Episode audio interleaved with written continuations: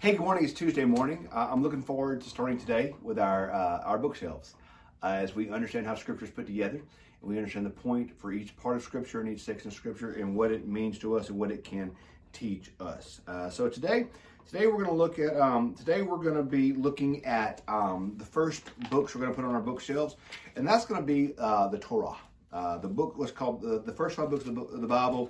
Um, the books of Moses, they're often called. Um, these uh, first five books of the Bible are um, Genesis, Exodus, Leviticus, Numbers, Deuteronomy. Oh, by the way, I should have told you this yesterday. I'm I'm going to be using for this overview my preaching Bible. Um, this is the Bible that I preach from. It's my John Wesley Study Bible. I love it. If if you were going to find a, a Bible that to, to, read and to use as a comment as a reading study Bible, I would really recommend the Wesley Study Bible. Um, I love this Bible. Uh, mine's kind of beat up and kind of kind of broke broken in.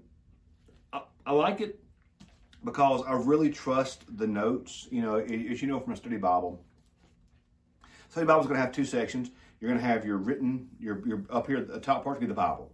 This is the Word of God. Pay attention to this part. This is God's Word. The part below, this is commentaries. This is somebody's educated opinion, somebody, somebody's interpretation, but this is not the Bible. Top part, Bible, God's Word. Second part, theological notes. Usually pretty good, some good stuff.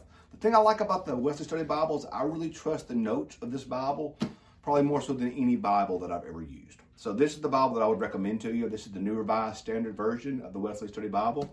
It's a great Bible, and I can't more I can't more fully recommend it. You can buy it from Amazon or Cokesbury or Barnes and Noble or any, or, or uh, any bookstore, Christian bookstore, probably can order it.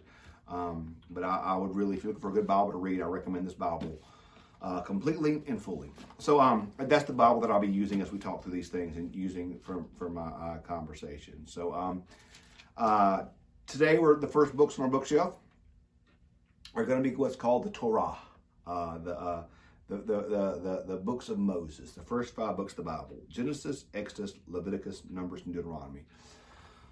In the New Testament, there are two, relig- two of the main religious groups, the Pharisees and Sadducees. The Sadducees were the, were the temple priest. Um, they really only held to the Torah, the first five books of the Bible, as being truly inspired. Um, they they didn't believe the rest of the Old Testament had the same amount of authority as these first five books of Moses. Um, some people say that these books could almost be compared in Judaism um, to the Gospels. If the, if we we don't believe as Christians that the and we'll talk about this when we get to the Gospels. We don't believe that the Gospels are more inspired than the rest of Scripture. Um, but we do believe that as the Gospels tell us the story of Jesus, they give us some special insight to the heart of God and who God is. So the Torah, these first five books of the Bible, um, they they um, they were the, called the books of Moses because it is um, they, there's histor- historically true that Mo, it, it, it is Moses was the some people say Moses is the author, others say God gave this to Moses. Um, so these books are these books. Some people say that God's the author and Moses. Well, I mean, I get you that for all Scripture that God's the author, but um, these books are these, these books were authored by Moses, but not, not all of it. Like the end of the end of Deuteronomy talks about Moses' death, so most likely Moses did not write the part about his own death.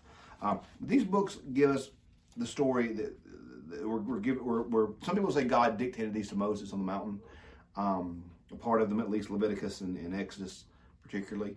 Um, but uh, the, these these books tell the story of the Jewish people. Well, they, they tell the story. I talked yesterday about covenant these story, the, the, these five books start with creation, Adam and Eve, and we journey particularly through Genesis with of the stories we know well. Adam and Eve, Noah, Abraham, Isaac, Jacob, Joseph, into Moses and Exodus. Probably to about to about chapter 20 of Exodus, it's pretty narrative. We're hearing these historic stories. We're hearing the stories uh, about about Abraham and his call and the birth of Isaac. We're hearing the call of Moses in, Mo, in Exodus. We're hearing these stories that we know so well that we learned as Bible stories that our kids know. We're hearing these narrative histories. Um, That's the first first section of of, of, of, of Moses and of um, uh, first of, of, of, of the Jewish people. But then we get to about Exodus 20, and we start seeing the law. We start seeing um, the law given in Exodus. And the law, once we talk about covenant, how God's a God of covenant for the people, the, the, the, the law is the covenant relationship that God's going to have with the people. If you keep the law, you're going to keep the land. Remember, God promised Abraham that you're going to have a land and a people. And now we see as we approach the promised land in Exodus that God tells the people, if you keep the law, you will keep the land. If you don't keep the law, you won't keep the land. We're going to see this come into play later in the histories, but because uh, they didn't always keep the law, we see what happened. And so we see that Genesis and the first 20 chapters of Exodus are the narrative history of the patriarchs and the and the oldest people in Jewish history. Exodus and Leviticus are the story of the law. We see God give to the first generation the law. These are this is how you're going to live in covenant together. This is how you're going to worship together. This is how you're going to live together. This is how you're going to be in community together. This is how you're going to organize your life. So Exodus and Leviticus are the stories of how the life is organized together, how the worship is organized together, how families and communities and the nation are organized together. So the first part is going to be the narrative history of the of the Jewish patriarchs going to Moses. Then Exodus to Leviticus is the law. Then Numbers Numbers is a census. It's a, it's a collection of the census uh, of what the people are doing.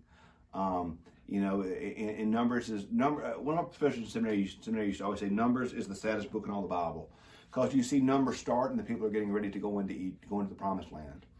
Uh, that's the numbers, the census, that the, the, the, gathering of the people. And the spies go over and they say the land is good and they, they report back and the people get scared and they don't go. And Numbers begins with such, such optimism that they're going to go and possess the land, and it ends tragically, the people wandering for 40 years.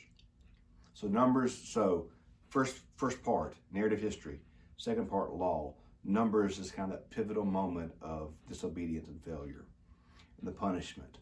Where the first generation that entered out of that, that left Egypt on the Exodus dies away.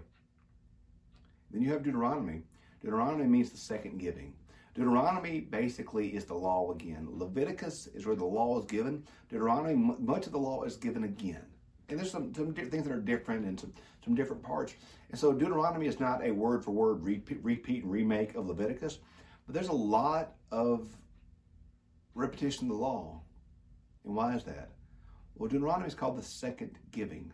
The law is given again. Why? Because remember in Numbers that the first generation dies away. So in Deuteronomy, the law is given again to the children. This is where the law becomes theirs.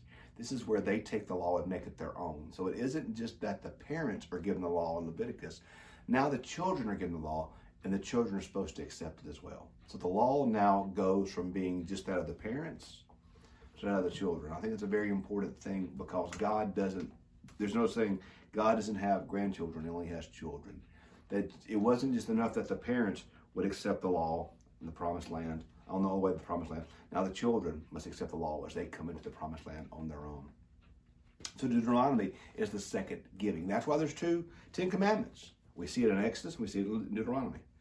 Uh, we see an emphasis in Deuteronomy upon teaching the children because that it has the great passage, the Shema in, in Deuteronomy 6. Hear, O Israel, Lord your God is one. You shall teach this to your children. You shall bind upon your heads, upon your, your, your uh, on your doorpost. You shall you know, uh, love Lord your God. You know, we see this notion of teaching established within Deuteronomy. So, Genesis to Exodus, that's the narrative story of the patriarchs. Ex- middle of Exodus to Leviticus, the law, the covenant, how we live together. Numbers is going to be that pivotal moment of disobedience and sadness. And then you have Deuteronomy, where the people, uh, where the children are given the law and they must accept it for themselves. So these books were are called the first five books. They're called the books of Moses because Moses was given part of it on the mountain. He, he, he wrote the rest of it, and Joshua probably made some edits to it as well. But uh, these books are the most sacred books in all of Jewish history. Uh, as I said, some Jewish scholars would look at these books in the same way we look at the Gospels. Uh, they, they give us the distilled truth of who God is. And so it's important for us, if we want to understand a lot of who Jesus is and how Jesus is formed, it's important for us to really understand these books of the Bible. So that's the first bookshelf is the, the books of Moses. Genesis, Exodus, Leviticus, Deuteronomy. Narrative history, the covenant of the law, the disobedience, then the second giving of the law as the children get the law as they come to the promised land. So uh, that's this first section of scripture. Um, and tomorrow we'll pick up with other histories and we'll talk about what that looks like. So thanks for watching. If you have any questions about this, like this is going to be a brief overview. We're not you're not going to get a full history of all. I mean, you're not going to get a total understanding of the Bible, but I hope through the we look at these bookshelves, you'll get a decent understanding of how Scripture is put together and what each part means. So thanks for watching. Uh, tomorrow we'll pick up with the histories. Uh, have a great day. See you tomorrow morning.